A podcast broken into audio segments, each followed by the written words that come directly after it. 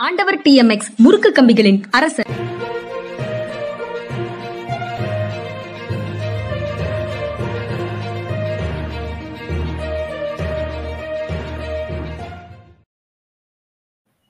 ஜென்ரா media GB tax நேயர்களுக்கு வணக்கம். Sir வணக்கம் சார் வணக்கம்ங்க வணக்கம். சார் தினசரி நிறைய அரசியல் செய்திகள் பேசுகிறோம் இன்னைக்கு வந்து ஒரு நல்ல ஒரு செய்தி செய்தித்தாளில் பார்க்கும்போது அதோட உங்ககிட்ட ஆரம்பிக்கலாம்னு தோணுச்சு. மதுரையில் வந்து ஆயி அம்மாள் அப்படிங்கிற வ- வங்கி கிளர்க்காக பணியாற்றக்கூடிய அம்மா வந்து திரும்பவும் வந்து தன்னுடைய ஒரு தொண்ணூற்றி ரெண்டு சென்ட் நிலத்தை வந்து அரசு பள்ளிக்கு எழுதி கொடுத்துருக்காங்க சார். தொண்ணூற்றி ஒரு சென்ட் இதற்கு முன்னாடி வந்து ஏழு கோடி மதிப்பிலான நிலத்தையும் எழுதி கொடுத்துருந்தாங்க. அதற்காக முதல்வர் அவர்கிட்டையும் ஹானர் முதல்வர் வந்து அவங்களுக்கு கௌரவிச்சிருந்தாங்க விருது கொடுத்து. இந்த செய்தி எப்படி சார் பார்க்குறீங்க இதற்கு முன்னாடி நிறைய இடங்கள்ல இப்போ நான் படித்த பள்ளியிலுமே கூட அந்த மாதிரியான நிகழ்வு பார்த்துருக்கேன் சின்ன வயசுல.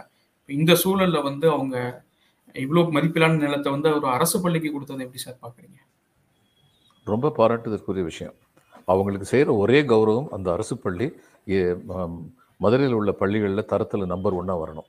அதுதான் அவங்களுக்கு செய்கிற உண்மையான கௌரவம். செய்வாங்கன்னு. நம்புவோம். ரொம்ப பெரிய விஷயம். அவங்களுக்கு எவ்வளோ பெரிய மனசு இருந்தால் அது செய்வாங்க. முதல்ல அவங்க கொடுத்த கோசம் அவங்க யார்கிட்டையும் என்னும் சொல்லவே இல்லை. அவங்க பெண் வந்து அவங்க. அவங்க வேண்டுகோள் விடுத்தாங்க. இந்த மாதிரி கொடுங்கன்னு பொண்ணோட ஆசையை நிறைவேற்றுறேன் அப்படின்னு சொல்லி கொடுத்துட்டு அவங்க பாட்டுக்கு மறுநாள் வேலைக்கு போயிட்டாங்க. இது. சூவை வந்து மிஸ்டர் வெங்கடேசன் நம்முடைய இளைய தலைமுறை நாடாளுமன்ற. உறுப்பினர். மதுரையில் இருக்காரு. மிகச் சிறப்பான ஒரு நாடாளுமன்ற உறுப்பினர்களில் ஒருவர். அவர் வந்து அந்த அம்மா இதை பற்றி கேள்விப்பட்டு அந்த அம்மாவுக்கு ஒரு பாராட்டு விழா நடத்தினார். அது மூலம் தான் இது உலகுக்கு வந்து தெரிய வந்தது. சில பேர் இருக்காங்க. கல்யாண சுந்தரம்னு ஒருத்தர் இருந்தார் லைப்ரரியன் இருந்தார் தன்னுடைய ஓய்வூதியம். அத்தனை வந்து நன்கொடையா கொடுத்துட்டு போயிட்டாரு. இது மாதிரி நல்ல. உள்ளங்கள் வந்து இருக்காங்க. வெளியில தெரியாத உள்ளங்கள். இவங்க இவங்களை பத்தி தெரிஞ்சுக்கிட்டது நல்லதுதான்.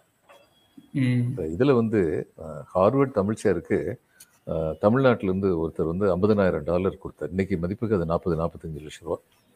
அவர். வந்து ஒன்றும் வசதியான ஆள் கிடையாது. தன்னுடைய ஓய்வூதியத்தில் பாதியை தூக்கி கொடுத்துட்டார். கொடுக்கும்போது அவர். யார்ட்டையும் சொல்லாமல் கொடுத்ததை ஒரு அவருடைய பிரஸ் நண்பர் ஒருத்தர் சொன்னாரு இல்லை இதை வெளியில சொல்லணும் ஏன்னா சொன்னா தான். ஒரு ஓய்வூதியத்திலிருந்தே கொடுக்குறாங்களே நம்ம கொடுக்க வேண்டாமான்னு வசதி உள்ளவங்களுக்கு வந்து ஒரு உறுத்தல் வரும் அப்படின்னு சொல்லிட்டு வெளியில. போட்டார் இல்லைன்னா அந்த செய்தி வெளியில போயிருக்காது சொல்ல போனா வெளில வந்து என்ன சொல்ல போனா அவர் வந்து முப்பதாயிரம் டாலர் கொடுத்த செய்தி வந்து வெளியில வந்தது அதுக்கு முன்னாடியும் பின்னாடி அவர் கொடுத்ததை பத்தி அவர் சொல்லவும் இல்லை வெளியில வரவும் இல்லை. ஆனா அவர் வந்து இந்த அம்மாவோட ஒப்பிட்டு பார்க்கும்போது அவர் வசதியானவர் அவரை. விட. இன்னொன்னு என்னன்னா இது எண்பத்தி ரெண்டு வயசான ஒரு த இவர் ஓய்வு பெற்ற தொடக்கப்பள்ளி தலைமை ஆசிரியர் ஒருத்தர் வந்து அஞ்சு லட்சம் ரூபாய் கொடுத்திருந்தார் அந்நியாரம். அப்ப இவர்கிட்ட வந்து பத்திரிகையில் வந்து கேட்டபோது இவர் மனசாட்சிக்கு பொதுவா ஒன்று சொன்னார் நான் கொடுத்த இருபத்தஞ்சு லட்சத்தை விட ஐயா கொடுத்த அஞ்சு லட்சம் எவ்வளவோ விலை மதிப்பானது அதனால அவரை பார்த்து. பேசுங்க அவர்கிட்ட போய் பேசுங்க அதான் உண்மை.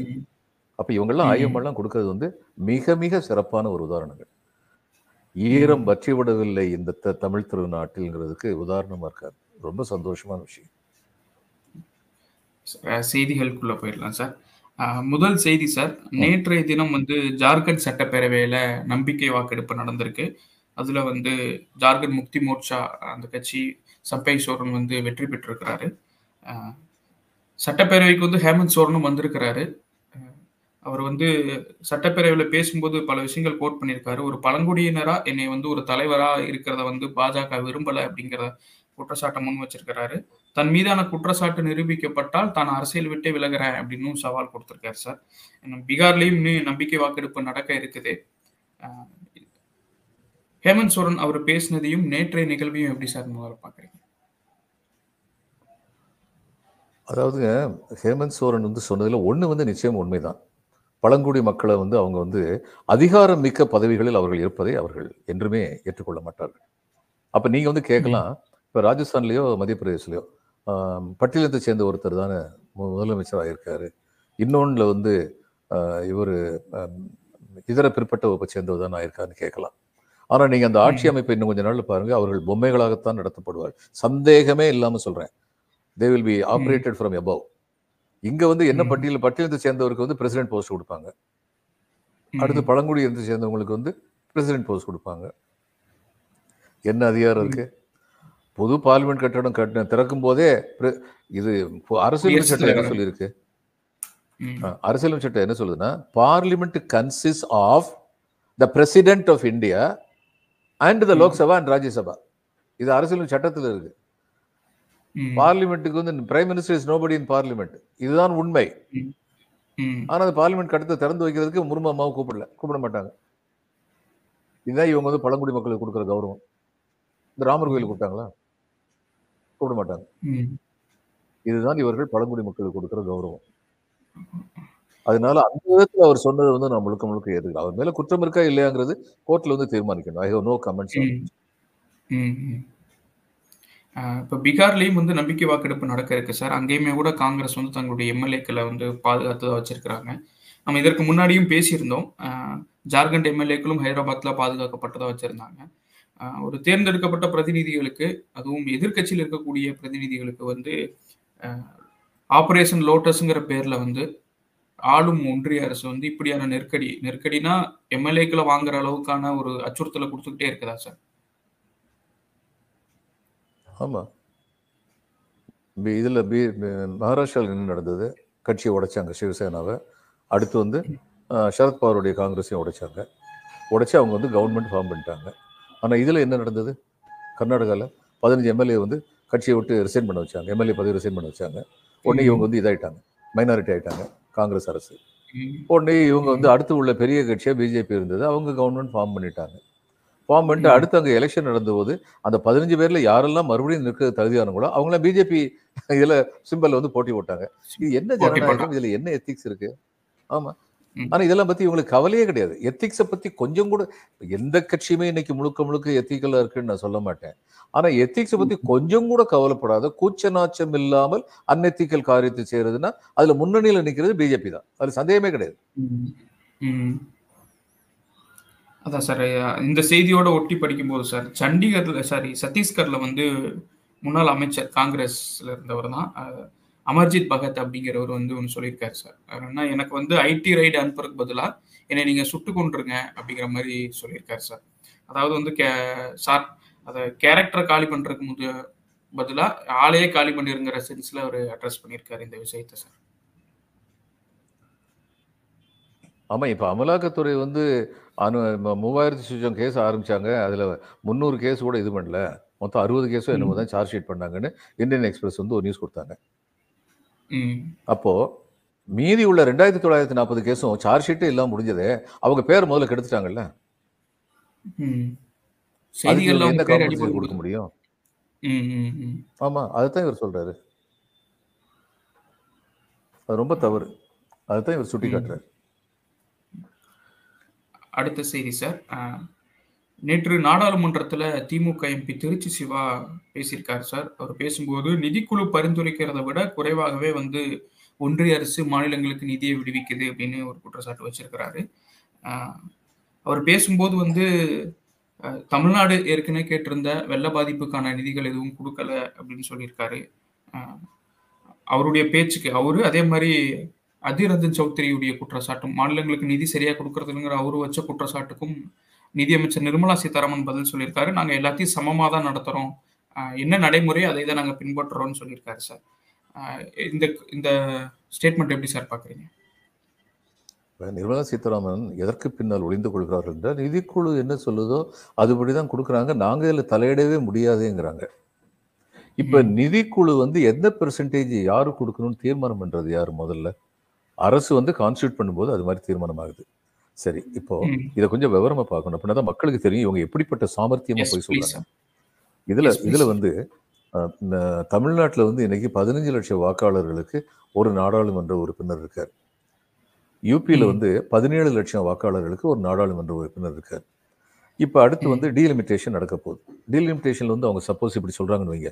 இனிமே வந்து ஒவ்வொரு நாடாளுமன்ற தொகுதிக்கும் பதினஞ்சு லட்சம் வாக்காளர்களுக்கு மேலே இருக்கக்கூடாது அப்படின்னு சொல்லி வச்சாங்கன்னா தமிழ்நாடு பிளஸ் பாண்டிச்சேரி நாற்பது நாற்பதுலேயே நிற்கும் நமக்கு என்ன நஷ்டம் இல்லைன்னு சொல்லி நம்ம நினைப்போம். ஆனால் யூபியில் வந்து பதினஞ்சு லட்சம் பேருக்கு தான் ஒரு நாடாளுமன்ற தொகுதினா ஒவ்வொரு தொகுதியிலும் ரெண்டு லட்சம் ஜாஸ்தி ஆகுது. எண்பது தொகுதியில் ப நூற்றி அறுபது லட்சம் ஜாஸ்தி ஆகுது. அந்த நூற்றி அறுபது லட்சத்துக்கு புதுசாக பதினோரு நாடாளுமன்ற தொகுதி வரும். அப்படின்னா இங்க நாற்பது நாற்பதாவே நிற்கும் அங்க எண்பது வந்து தொண்ணூத்தி ஒன்னாயிரம். இது எவ்வளவு பெரிய அநீதி. இப்ப என்ன சொல்ல வருவாங்க அங்க? அது என்ன பண்றது? ஜனத்தொகை அடிப்படையில் தானே தீர்மானம் பண்ணணும். நீங்க வந்து ஃபேமிலி பிளானிங் நல்லா பண்ணீங்க நிஜம்தான். அதனால நாற்பத்தி ரெண்டா இருந்த உங்களுடைய தொகுதி முப்பத்தொன்பதா குறைக்கப்பட்டது நிஜம்தான். அந்நேரம் என்ன சொன்னோம்? நைன்டீன் செவன்டி ஒன் பாப்புலேஷன் ஐம்பது வருஷத்துக்கு வச்சிருப்போம்னு சொன்னோம். இப்போ ஐம்பது வருஷம் முடிஞ்சு. போச்சு. அடுத்து நாங்க பாப்புலேஷன் சென்சஸ் ஃபிகர் வந்த உடனே நாங்க வந்து பாப்புலேஷன் பேஸ்ல வைப்போம். அதுல என்ன தப்பு இருக்கு? அப்படின்னு பேசுவாங்க. அதுல என்ன தப்பு இருக்குன்னு சொல்லட்டுமா. இவங்க பதினஞ்சு லட்சம் பேரோ பதினேழு லட்சம் பேரோ அவங்களுக்கு தான் ஒரு நாடாளுமன்ற தொகுதின்னு சொல்லி வச்சா லட்சத்தீவுக்கு எதுக்கு ஒரு நாடாளுமன்ற தொகுதி வச்சாங்க? அங்க பதினஞ்சு லட்சம் பேரா இருக்காங்க. சிக்கிமுக்கு எதுக்கு வச்சாங்க. அங்க பதினஞ்சு லட்சம் பேரா இருக்காங்க. அப்ப எதனால அங்கெல்லாம் வச்சாங்க? இந்த மாதிரி இது பன்முகத்தன்மை உள்ள இந்த நாட்டுல எல்லாருக்குமே பிரதிநிதித்துவம் வேணும் அப்படிங்கறதுக்காக தான் வச்சாங்க இப்ப தமிழ்நாடு கேரளா ஆந்திரா தெலுங்கானா பெங்கால் ஒரிசா இவங்களுக்கெல்லாம் ஒரு பெரிய பிரச்சனை இருக்குன்னு உங்களுக்கு தெரியுமா? There all linguistic minority states. மொழிவாரி அடிப்படையில் அவங்கெல்லாம் மைனாரிட்டி அப்ப அந்த மொழிவாரி மைனாரிட்டி அந்தஸ்து வந்து காப்பாற்ற வேண்டாமா? அதை பத்தி பேச மாட்டாங்க. இதை பத்தி பேசணும். இந்த தென்னிந்தியாவில் உள்ள அரசியல்வாதிகள் ஏன் இதை பத்தி சத்தம் போடாம இருக்காங்க? நம்ம கேட்க வேண்டியது எங்க தொகுதியை தக்க வைங்கன்னு கேட்க கூடாது நம்ம கேட்க வேண்டியது என்னன்னா the proportional ம். representation as it is should be maintained. அதான் முக்கியம். இன்னைக்கு உள்ள. விகிதாச்சாரம் காப்பாற்றப்பட வேண்டும். அப்ப என்ன அர்த்தம்னா இன்னைக்கு வந்து எங்களுக்கு நாற்பது அவங்களுக்கு எண்பது. அவங்களுக்கு நூறு ஆச்சுன்னா எங்களுக்கு ஐம்பது வேணும். அது எப்போ வரும்? அவங்களுக்கு நீங்க பதினஞ்சு லட்சம் பேருக்கு ஒரு வாக்காளர்னு வச்சுக்கோங்க. நாங்க நல்லா வேலை செஞ்சோம். எங்களுக்கு பன்னெண்டு லட்சம் பேருக்கு ஒரு வாக்காளர்னு கொடுங்க. இது நல்லா நாங்க வேலை பண்ணோம் போ- ஃபேமிலி பிளான்ல நல்லா இருந்தவங்களுக்கு எங்களுக்கு பனிஷ்மெண்ட்டா முக்கியமான விஷயமா பேசணும். ஏன் இன்னும் சரியா பேசாம இருக்காங்கன்னு எனக்கு தெரியாது. இப்ப இந்த விஷயத்துல இருந்து தான் நான் நிதி அறிக்கைக்கு வர்றேன். நிதி அறிக்கையில என்ன. சொல்றாங்க? நிதிக்குழு கொடுக்குது நாங்க என்ன பண்றதுன்னு சொல்றாங்கல்ல? நிதிக்குழுக்கு கொடுத்த ரெக்கமெண்டேஷன் என்ன? பாப்புலேஷன் கிரைட்டீரியாவுக்குன்னு மொத்தம் ஸ்டேட்ஸுக்கு கொடுக்க வேண்டிய நிதி பங்கீட்டுல இத்தனை பெர்சன்டேஜ் பாப்ப அது நாற்பது பெர்சன்ட்டுக்கு மேல வருதுன்னு நினைக்கிறேன். சரியா இம்மீடியட்டா தெரியல. பாப்புலேஷன் பெர்சன்டேஜில் கொடுக்குறோம்னு சொல்ற நீங்க பெட்டர் பெர்ஃபார்மன்ஸுக்காக குறைஞ்சது ஒரு முப்பது. பெர்சன்டாவது கொடுக்கணும்ல. அந்த நாற்பது கொடுக்கலனா கூட பத்து பெர்சன்ட் கீழே தான் கொடுத்துருக்காங்க. இங்க தான். தகராறு. நீங்க வர்ற வ- வச்சிருக்கிற நிதி நிதிக்குழுவுடைய இதே வந்து ப்ரொப்போர்ஷனே வந்து நீங்க முதல்ல நல்லா பெர்ஃபார்ம் பண்ற ஸ்டேட்டுக்கு வஞ்சகம் பண்ற மாதிரி கொண்டு வருவீங்க ரூல்ஸை அதுக்கப்புறம் நிதிக்குழு. சொல்லுது நாங்க என்ன சொல்றதுன்னு திருப்பி கேட்பீங்கன்னா இதை விட வஞ்சகத்தன்மை என்ன வேணும்? இதுதான். இவங்களுடைய பேச்சு எல்லாமே இப்படித்தான். கரெக்டா ஸ்ட்ராட்டஜி சொல்ற மாதிரி சொல்லுவாங்க. கொஞ்சம் தோண்டி துருவி பார்த்தோம்னா அதுல எத்தனை ஓட்டை இருக்குன்னு தெரியும். இதுதான் உண்மை. அதனால திருச்சி சிவா சொல்றது முழுக்க முழுக்க உண்மை. இவங்க வந்து உண்மை மாதிரி உண்மைக்கு புறம்பா பேசுறாங்க. இப்ப அவரு வச்ச அதே குற்றச்சாட்டை வந்து ஏற்கனவே வந்துருச்சு. Five trillion. ஆமா ஃபைவ் ட்ரில்லியன் எக்கானமி ஏற்கனவே வந்துருச்சுன்னு ஒருத்தர் அனௌன்ஸ் பண்ணாரு. அது எப்படி தெரியுமா? ஃபைவ் ட்ரில்லியன் டாலர் ஒரு டாலருக்கு ஒரு அஞ்சு வருஷத்துக்கு முன்னாடி ஆறு வருஷத்துக்கு முன்னாடி ஒரு டாலருக்கு அறுபத்தி மூணு ரூபாயா இருந்துச்சு மதிப்பு. இன்னைக்கு எண்பத்தஞ்சு எண்பத்தி நாலு எண்பத்தி மூணு இப்படி இருக்கு. அந்த அறுபத்தி மூணு ரூபா மதிப்பு அவன் காமிச்சு ஃபைவ் ட்ரில்லியன் வந்துருச்சுன்னா இதெல்லாம் எவக்காலத்துல வடிகட்டின போய்.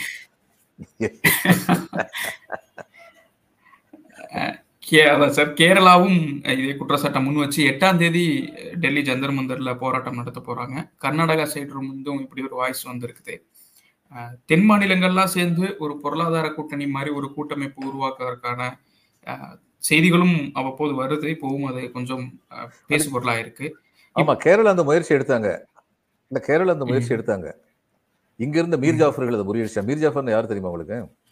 சிராஜ் உத்தவ்ல வந்து ஆங்கிலேய படைகளை எதிர்த்து பேட்டில் ஆஃப் பிளாசின்னு சொல்லுவாங்க ஆங்கிலத்துல. நாங்க பெங்காலில் அந்த இடத்துக்கு. பொலாஷி போர். இங்கிலீஷ்ல வந்து பிளாசி வச்சாங்க.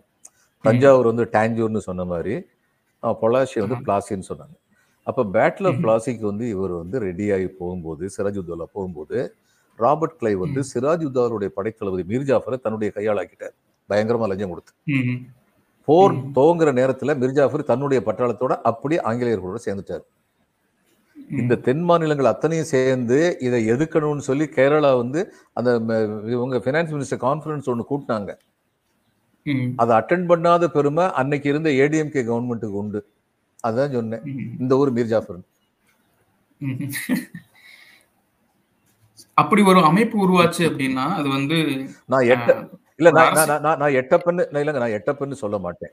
நான் எட்டப்பன்னு சொல்ல மாட்டேன். ஏன்னா அந்த இது வந்து கொஞ்சம் கான்ட்ரவர்ஷியல் உண்மையில வந்து வீரபாண்டிய கட்டவன் என்று அழைக்கப்பட்ட அந்த நபர் அவருக்கு வரலாற்றில் ஒரு உண்மையான பேர் வந்து கட்ட பொம் கட்ட பொம்மோ அவ்வளவுதான். பொம்மோ. வீரபாண்டியெல்லாம் ஒண்ணும் கிடையாது. அதெல்லாம் இவங்க. உருவாக்குன ஒரு இமேஜ் கட்டபொம்முக்கும் எட்டப்பனுக்கும் இடையில ஒரு பெரிய தகராறு இருந்தது. எப்படின்னா தானாவதி பிள்ளைன்னு கட்டபொம்மனுடைய இவர் ஒருத்தர் இருந்தார். திவான். அவர் என்ன பண்ணாரு. எட்டப்பனுடைய நெல்களஞ்சியத்துல போய் கொள்ளையடிச்சிட்டு அங்க இருந்த காவலாளியும் கொண்டுட்டு வந்துட்டார். வந்த உடனே. அது வரைக்கும் கட்டபொம்மன் தெரிஞ்சுங்க அது வரைக்கும் கட்டபொம்மன் இங்கிலீஷ்காரன் கூட நல்ல ரிலேஷனோட இருந்தாரு. அப்போ எட்டப்பன் வந்து கட்டபொம்மன் கேட்டார் என்ன இது அநியாயமா இருக்கு? ஏன் இதுல நீ கொஞ்சம் சரிப்படுத்துனா? அது ரெண்டு காரணம் சொல்றாங்க. தன்னுடைய முதல் மந்திரி எப்படி காட்டி கொடுக்கறதுங்கிறனால கட்டபொம்மன் செய்யலைன்னு ஒரு காரணம். இன்னொன்னு சொல்றாங்க தானாவதி புள்ள கட்டபொம்மன் கொடுக்க வேண்டிய ஷேர் கொடுத்துட்டாரு. அதனால வந்து கட்டபொம்மன் வந்து தானாவதி பிள்ளையை காட்டி கொடுக்க மாட்டேன்னு சொல்லிட்டாரு. சோ எது உண்மை நமக்கு தெரியாது? ஆனா உண்மை என்னன்னா தானாவதி பிள்ளையை விட்டு கொடுக்க மாட்டேன்ட்டார். உடனே எட்டப்ப. நாயக்கர் வந்து இவர்கிட்ட போய் கம்ப்ளைண்ட் பண்ணாரு இங்கிலீஷ்காரன்ட்ட. இங்கிலீஷ்காரன் பயம் என்னன்னா இன்னைக்கு இதுல நம்ம தலையிடலாம் நாளைக்கு எல்லா பழையத்துக்காரனும் இது மாதிரி நம்மளை விட்டு போயிடலாம் நம்ம பேச்ச கேட்டுக்கிட்டு ம். அப்படிங்கறதுனால இங்கிலீஷ்காரன் தலையிட்டான் இதுல. ராம்நாடு கலெக்டர். அதுல இருந்து தான் இவருக்கும் தகராறு இருந்தது அதனால எட்டப்ப நாயக்கர் கட்டபொம்முக்கு வந்து துரோகம் பண்ணினாரு அப்படிங்கிறது வந்து. அது எந்த அளவுக்கு வரலாறு சரியா இருக்குன்னு தெரியாம நான் இவங்களை எட்டப்பன்னு சொல்லி சொல்ல மாட்டேன். ஆனா மீர் ஜாஃபர் கண்டிப்பா துரோகம் பண்ணாருங்கிறதுனால இவங்களை நான் மீர் ஜாஃபர். அவ்வளவுதான். புதிய தகவல் சார் நமக்குமே. இப்படி வந்து ஒரு சவுத்துல வந்து சவுத்துனா இந்த தென் மாநிலங்கள் இப்படி ஒரு கூட்டமைப்பு உருவாக்குனாலும் அது வந்து அரசமைப்பு ரீதியா தீர்வு காணுவதற்கான வழி இல்லை தானே சார். ஒரு அரசியல் அழுத்தமா மட்டும்தானே இருக்கும். ஆமா இட் கிவ்ஸ் ப்ரெஷர் அந்த ப்ரெஷர் பில்டப். பண்ணிக்கிட்டே போனா அதுக்கப்புறம் மக்கள் மத்தியில கீழ்மட்டத்து வரைக்கும் இது தேர்ந்து தேர்ந்துருச்சுன்னா இது வந்து மக்கள் புரட்சியா மாறும். மக்கள் போராட்டமா மாறும். அதுக்கான ஏற்பாடு பண்ணணும். ஜனநாயகத்துல ஜனநாயக வழியில தான் போராட முடியுங்க. அதான். சரி. அடுத்த செய்தி சார். சண்டிகர் மேயர் தேர்தல் அதுல நடந்த குளறுபடிகள் நம்ம பார்த்தோம். உச்சநீதிமன்றம் அதுக்கு வந்து காட்டமான கண்டனம் சொல்லியிருக்கு. இது ஒரு ஜனநாயக படுகொலை அப்படின்னு சொல்லியிருக்கு. மேற்கொண்டு மாநகராட்சி கூட்டத்தை கூட்டுறதுக்கும் தடை விதிச்சிருக்கு. அந்த தேர்தல் அதிகாரியை நேர்ல ஆஜராக சொல்லியிருக்கு சார். இது எப்படி சார் பாக்குறீங்க? நீதிமன்றம் ஒரு அதனுடைய இந்த நடவடிக்கையை? ஆமா இதுல இதுல என்னுடைய கேள்வி சண்டிகர் அட்மினிஸ்ட்ரேட்டர். வந்து பஞ்சாப் கவர்னர் தான். அந்த. பஞ்சாப் கவர்னர்ல இது தலையிட்டு இருக்கணும் அவர் ராஜினாமா பண்ணிட்டு ஓடுறதுல. என்ன அர்த்தம் இருக்கு? தனிப்பட்ட இப்ப காரணங்கள்னு இதே மாதிரி ஒரு புரோஹித் நடந்திருந்ததுன்னா ஆமா சொல்லியிருக்காரு. இப்ப இதே தவறு வந்து ஒரு டிஸ்ட்ரிக்ட் கலெக்டர் வந்து டிஸ்ட்ரிக்ட் எலெக்ஷன் ஆஃபீஸர்னு அவருக்கு பேர் டிஸ்ட்ரிக்ட் கலெக்டருக்கு. ம். Is district election officer also அப்போ அவர்கிட்ட வந்து sub divisional officer sub collector ஒருத்தர் வந்து இந்த அளவில் ஒரு தவறு பண்ணியிருந்தாருன்னா அல்லது முனிசிபல் கமிஷனர். தவறு இங்க சண்டிகர் முனிசிபல். கமிஷனர் இதை பண்ணியிருக்காரு போல அப்படி பண்ணியிருந்தாருன்னா. அது அவருடைய அட்டென்ஷனுக்கு போச்சுன்னா அவர் உடனடியா வந்து அரசுக்கு இதை பத்தி டீட்டெயிலாக இது ரிப்போர்ட் கொடுத்து இவர் மேல் நடவடிக்கை எடுக்கணும்னு கேட்டிருக்கணும் அதான் நியாயம். இதுல சண்டிகர். அட்மினிஸ்ட்ரேட்டர் இந்த கவர்னர் ஆஃப் பஞ்சாப் அவர் வந்து இவர் மேல் நடவடிக்கை எடுத்துக்கணும் ஏன்னா மடத்தனமா இருக்கு இது யாரு இதெல்லாம் காங்கிரஸுக்கும் ஆம் ஆத்மிக்கும் சேர்ந்து ஓட்ட ஓட்டு அத்தனை வந்து செல்லா ஓட்ட இவரே ஆக்குறாருன்னா இதை. விட அயோக்கியத்தனம் என்ன வேணும். சிசிடிவியில் இருக்குன்னு சொல்றாங்க ம். அப்போ என்ன பயம்னா ஆம் ஆத்மியும் காங்கிரஸும் பிரிஞ்சிருக்கிற வரைக்கும் இவங்களுக்கு வசதி அப்படின்னு தான். நினைச்சேன் இப்போ அவங்க சேர்ந்திருந்தாலும். இவங்க இந்த மாதிரி எல்லாம் பண்ணி வசதிப்படுத்திக்கிடுவாங்க போலயே அப்ப. ஜனநாயக படுகொலை வந்து நடக்குதுங்கிறதா தெரியுது அடுத்த செய்தி சார் நேற்று நாடாளுமன்றத்தில் பிரதமர் மோடி பேசியிருக்காரு சார் குடியரசுத் தலைவருடைய உரைக்கு நன்றி தெரிவிக்கும் தீர்மானத்தில் அதில் முழுக்க முழுக்க அவர் பேசியிருக்கிறது வந்து எதிர்க்கட்சிகளை நிறைய சாடியிருக்காரு தேர்தலில் போட்டியிடக்கூடிய சக்தியே வந்து எதிர்க்கட்சிகள் கிட்ட இல்லை. ஒரு ஆற்றல் மிகுந்த கட்சிகளாக இவங்க இருக்காங்க அப்படின்னு இருக்காரு ஒரு பத்தாண்டுகளா நல்ல எதிர்கட்சியாக காங்கிரஸ் செயல்படலை. அதனுடைய அந்த நிலைமைக்கு அந்த கட்சியே தான் காரணம் அப்படின்னு சொல்லியிருக்காரு சார். இது எப்படி சார் பார்க்குறேன் நிறைய பேசியிருக்காரு. நேருவை திட்டிருக்காரு இந்திரா காந்தியை திட்டிருக்காரு தான் என்ன செஞ்சிருக்கோம் அப்படின்னு பெருசாக அவர் எதுவும் இந்த உரையில் பேசலை. இதை எப்படி சார் பார்க்குறீங்க?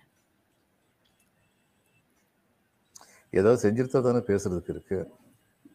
அதனால மற்றவங்களுக்கு ஒரு சொல்லிக்கிட்டே இருக்காரு. நம்ம இந்தியா சுதந்திரம் போது ஒரு குண்டூசி கூட மேனுஃபேக்சர் பண்ண முடியாத நிலைமையில இருந்த இந்தியா இன்னைக்கு கப்பல் கட்டுது விமானங்களை கட்டமைப்பு செய்யுது அப்படிங்கிறது வந்து சாதனை இல்லையா? இதுக்கெல்லாம் அடித்தளம் இட்டது நேரு தானே. அம்பேத்கரும் நேரு வந்து இது ஒரு செக்யூலர் கண்ட்ரி ஆக்கணும் அப்படின்னு சொல்லி முயற்சி பண்ணாங்க. கான்ஸ்டியூண்ட் அசம்பிளியில் அவங்க ரெண்டு பேரும் வந்து பெரிய பர்சனாலிட்டியாக இருந்தாங்க. அது வந்து இன்னைக்கு உள்ள கான்ஸ்டியூஷன் இந்த அளவுக்காவது ஒரு ரிஃபர்மேட்டிவ் கான்ஸ்டியூஷன் இருக்கிறதுக்கு இந்த ரெண்டு பெரியவங்களும் காரணம். நம்முடைய. நாட்டுடைய துரதிருஷ்டம் அம்பேத்கர் வந்து கொஞ்ச நாள்ல காலம் ஆயிட்டாரு ஆனா அதுக்கப்புறமும் தொடர்ந்து இந்த நாட்டு வந்து இந்த சொசைட்டி வந்து ஒரு ரேஷனல் சொசைட்டியா ஒரு சயின்டிபிக் அவுட்லுக் கொண்டு இருக்கணும் அப்படின்னு பாடுபட்டது யாரு? ஒரு மாடர்ன் இந்தியாவை உருவாக்குனது யாரு? Tenth most. இண்டஸ்ட்ரியல் நேஷன்கிற நிலைமையை இந்தியா பெறதுக்கு காரணமா இருந்ததுனாரு நேரு தான். ஆனா அவருக்கு. வந்து இவ- இவங்களுடைய சோஷியல் அப்ஜெக்டிவ்ஸ் வந்து அவருக்கு நிச்சயமா பிடிக்காது. மறுபடியும் வந்து மெடிவல் பீரியடு கூட்டு போற மாதிரி இருக்குமே அப்படின்னு சொல்லி பார்த்தாரு. இப்போ அதுதானே கூட்டு போக பார்க்குறாங்க பால்ய விவாகம் வந்து சிதம்பரம் கோயிலில் நடந்திருக்குன்னு கம்ப்ளைண்ட் பண்ணா போலீஸ் வந்து ஒரு கம்ப்ளைண்ட் ரிஜிஸ்டர் பண்ணா கவர்னர் அங்கே ஓடுறதும். முன்னுக்கு பின் முரணா வந்து செய்திகள் தெளிக்கப்படுவதும் இதெல்லாம் எதை காட்டுது. பெரியார் பல்கலைக்கழகத்தில் முறைகேடு நடந்திருக்குன்னு சொல்லி ஒரு துணைவேந்தர் வந்து அரெஸ்ட் பண்ணாங்கன்னா கவர்னருக்கு அங்கே என்ன வேலை எதுக்காக போனாரு. அடுத்து வந்து என்ன ஜட்ஜ்மெண்ட் கொடுத்தாங்க அந்த இன்வெஸ்டிகேஷனே நிப்பாட்டு ஸ்டே ஆர்டர் கொடுத்தாரு ஒரு ஜட்ஜு. அது என்ன ஸ்டே ஆர்டர் அதுல எந்த விதத்துல நியாயம் இருக்கு அப்ப காட்டு தர்பார் நடத்தணும்னு சொல்லி திட்டம் போடுற மாதிரில இருக்கு இதெல்லாம். நீதிக்கு. நேர்மைக்கு எங்க இடம் இருக்கு? இப்படிப்பட்டவங்களுக்கு தான் இவரை பிடிக்காது நேருவை பிடிக்காது. இந்திரா காந்தியை பிடிக்காது. இந்திரா. காந்தி வந்து எல்லா விஷயத்தையும் நம்ம வந்து ஏத்துக்கிறோமா? எது நல்லது செஞ்சாங்களோ அதை பத்தி மட்டும்தான் பேசுறோம் அதை பத்தி மட்டும்தான் போடுறோம் கெட்ட கெட்டது செஞ்சது கிரிட்டிசைஸ் பண்ண தான் செய்யறோம். நேருடைய. காஷ்மீர் பாலிசியில் எனக்கு இன்னைக்கு வரைக்கும் டிசக்ரிமெண்ட் உண்டு. ஒரே ஒரு நாள் தான் டைம் கேட்டாரு. நம்ம ஜெனரல் இந்த ஒரு நாள் டைம் கொடுங்க ஃபுல்லா லிபரேட் பண்ணிடுவோம் அப்படின்னாரு. காஷ்மீரை கம்ப்ளீட்டா பிடிச்சிருவோம். அந்நேரம் நேரு வந்து இல்ல இவங்க எக்ஸ்போஸ் பண்ணிடுவோம் பாகிஸ்தானை. அவங்க தான் படையெடுத்து வந்தாங்கன்னு தெரிஞ்சிடும்ல அப்படின்னு யூஎனுக்கு ரெஃபர் பண்ணாரு. But inter in international polity there is no morality அது வந்து அங்க. உள்ள செக்யூரிட்டி கவுன்சில் இருந்த அமெரிக்கா இது இங்கிலாந்து போன்ற நாடுகள் நல்லா பயன்படுத்திக்கிட்டாங்க. இதை இந்த பிரச்சனை. அப்படியே வளர்த்துக்கிட்டே இருந்தோம்னா ஆமா இந்த பிரச்சனை அப்படியே கிடக்கட்டும். வளர வளர நமக்கு தான் நல்லது அப்படின்னு இருந்துட்டாங்க. அந்த விதத்துல I still fine fault with Nehru on Kashmir policy ம். ப்ராக்ரஸ் கார்டுன்னு சொல்லி பார்த்தா நேரு நிச்சயமா நூத்துக்கு தொண்ணூத்தி ரெண்டு மார்க் வாங்குறாரு. இவங்க இருபத்தி ரெண்டு. மார்க் கூட வாங்காதவங்கல்ல இவங்களுடைய அச்சீவ்மெண்ட் சொல்லி என்ன நினைக்கிறாங்க? பாபரி மஸ்ஜிதை ஒழிச்ச இடத்துல நாங்க ராமர் கோயில் கட்டிட்டோம். அதை கேட்டுக்கிட்டே இருந்தோம். அடுத்து. Three seventy article three seventy abrogate பண்ணிட்டோம். அடுத்து இப்போ காமன் சிவில் கோடு வந்து கொண்டு வரதுக்கு இதுல வந்து உத்தரகண்ட்ல வேலையை ஆரம்பிச்சிட்டோம். சரிங்க இதெல்லாம் வந்து அப்ஜெக்டிவ் இதா இருக்கட்டும் சக்சஸா இருக்கட்டும். இன்னொரு சின்ன விஷயம் ஒன்று இருக்கு. இந்த ஏழை மக்கள் வாழ்வு தரம் உயர வேண்டும். அவங்களுக்கு வந்து தற்காலிக நிவாரணம் கொடுத்தாம கொடுக்காம நிரந்தர தீர்வு காண வேண்டும். Don't give them relief give them cure அப்புறம் இன்கம். வந்து இன்கம் டிஸ்ட்ரிபியூஷன் நடக்கணும். ஒரு சில பேர்ட்டே சொத்து அத்தனையும் போய் சேரக்கூடாது. இப்படியெல்லாம் சில விஷயங்கள் இருக்கு ஜனநாயகத்துல. அதுல இவங்களுக்கு எத்தனை மார்க்கு கருப்பு பணத்தை பத்தி இப்ப பேசுறதே இல்லையா நேரு படி திட்டிட்டு இருக்காங்க. அதான் கலர் வந்துருச்சுங்க இப்போ. அவர் பேசும்போது சார் முதல் ஐந்தாண்டுகள் வந்து காங்கிரஸ் தவறுகளை சரி செஞ்சோம். இப்போ வந்து புதிய இந்தியாவிற்கான அடி அடித்தளம் போட்டிருக்கோம். இனி வந்து வளர்ந்த இந்தியாவை நோக்கி நம்ம பயணப்பட போறோம். என்டிஏ கூட்டணி வந்து இந்த தேர்தலில் நானூறு இடங்கள் பெறும். பிஜேபி முன்னூத்தி எழுபதுக்கும் மேற்பட்ட இடங்கள் வரைக்கும் வரும் அப்படின்னு சொல்லியிருக்காரு. இது நம்பிக்கையா இல்ல உண்மை நிலையா?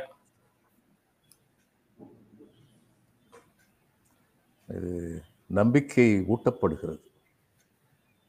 இவருக்கே அந்த நம்பிக்கை இருக்கும்னு நம்பிக்கை இல்லை. நிர்மலா சீதாராமன் வந்து பார்லிமெண்ட் சொன்னாங்க இன்னும் ரெண்டு வருஷத்துல வந்து நம்ம வந்து டெவலப்டு கண்ட்ரி ஆயிருவோம் வளர்ந்த நாடா.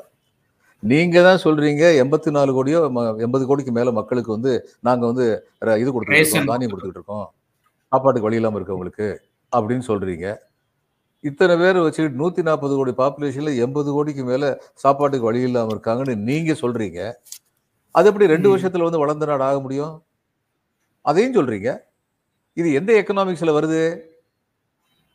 ரெண்டாயிரத்தி நாற்பத்தேழுல வல்லரசா வரும்னு சொல்றீங்க. ரெண்டாயிரத்தி நாற்பத்தேழு வரைக்கும் எல்லாரும் ஈரத்துண்டை இடுப்புல கட்டிக்கிட்டு இருக்கணுமா?